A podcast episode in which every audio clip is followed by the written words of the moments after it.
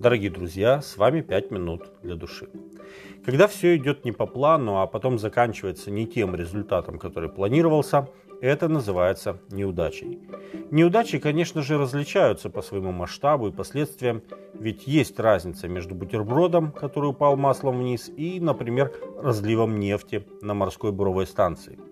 Чем крупнее неудача, тем сложнее ее последствия. Но иногда случается так, что именно неудача открывает удивительные возможности, воспользовавшись которыми меняется ход мировой истории. Об одной такой неудаче хочу сегодня с вами поразмышлять. Вначале христиане оставались довольно скромной группой внутри иудаизма. При этом их попытки проповеди Евангелия среди соотечественников не имели большого успеха. Эта группа просуществовала около сотни лет, и вместе с ее распадом исчезла бы и вся христианская церковь, если бы не апостол Павел. И его, на первый взгляд, неудачная проповедь, вызвавшая бурные крики и споры. Неудача, положившая начало распространению Евангелия во всем мире. Во время второго миссионерского путешествия Павла, когда они с Силой и Тимофеем оказались в Коринфе, Павел каждую субботу говорил в синагоге о Христе. Но иудеи противились, и тогда Павел произносит слова, которые определили вектор направления его миссионерских усилий. Но так как они сопротивлялись и злословили, то он, отрясший одежды свои, сказал им, «Кровь ваша на главах ваших, а я чист. Отныне иду к язычникам». Деяние 18.6. Тогда он вышел из синагоги и зашел в соседний дом к некоторому чтущему Бога именем Иусту – которого дом был подле синагоги. Деяния 18, 7 и 8 тексты. Позже, в послании к Коринфянам, он описывает то, как тяжело продвигалось дело Евангелия в среде язычников. Ибо и иудеи требуют чудес, и эллины ищут мудрости, а мы проповедуем Христа распятого. Для иудеев соблазн, для эллинов безумие, для самих же призванных иудеев и эллинов Христа Божия силу и Божью премудрость. Потому что не мудрая Божья премудрее человеков, и немощная Божья сильнее человеков. 1 Коринфянов, Коринфянам, 1 глава, э, с 22 по 25 тексты.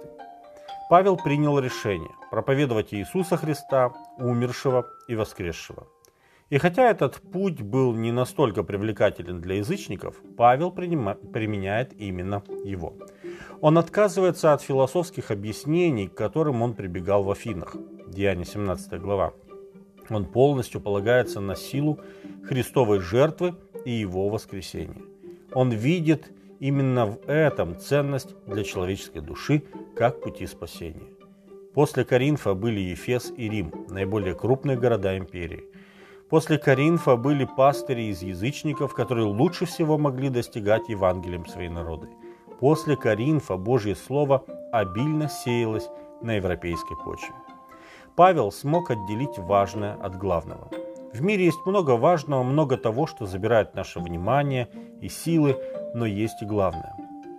Павел выбрал для себя не застревать на неудаче, а забывая заднее, простираться вперед он выбрал главным проповедь Иисуса Христа, а не чудеса или логическое объяснение, сдобренное красноречием. Все это стало возможным, потому что он, просто выйдя из синагоги, зашел в соседний дом.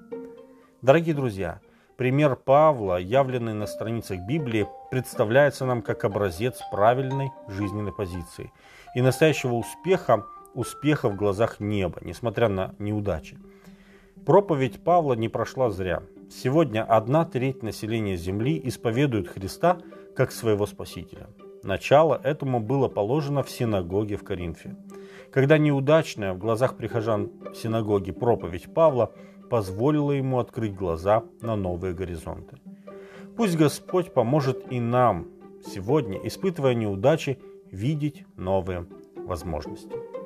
С вами были «Пять минут для души».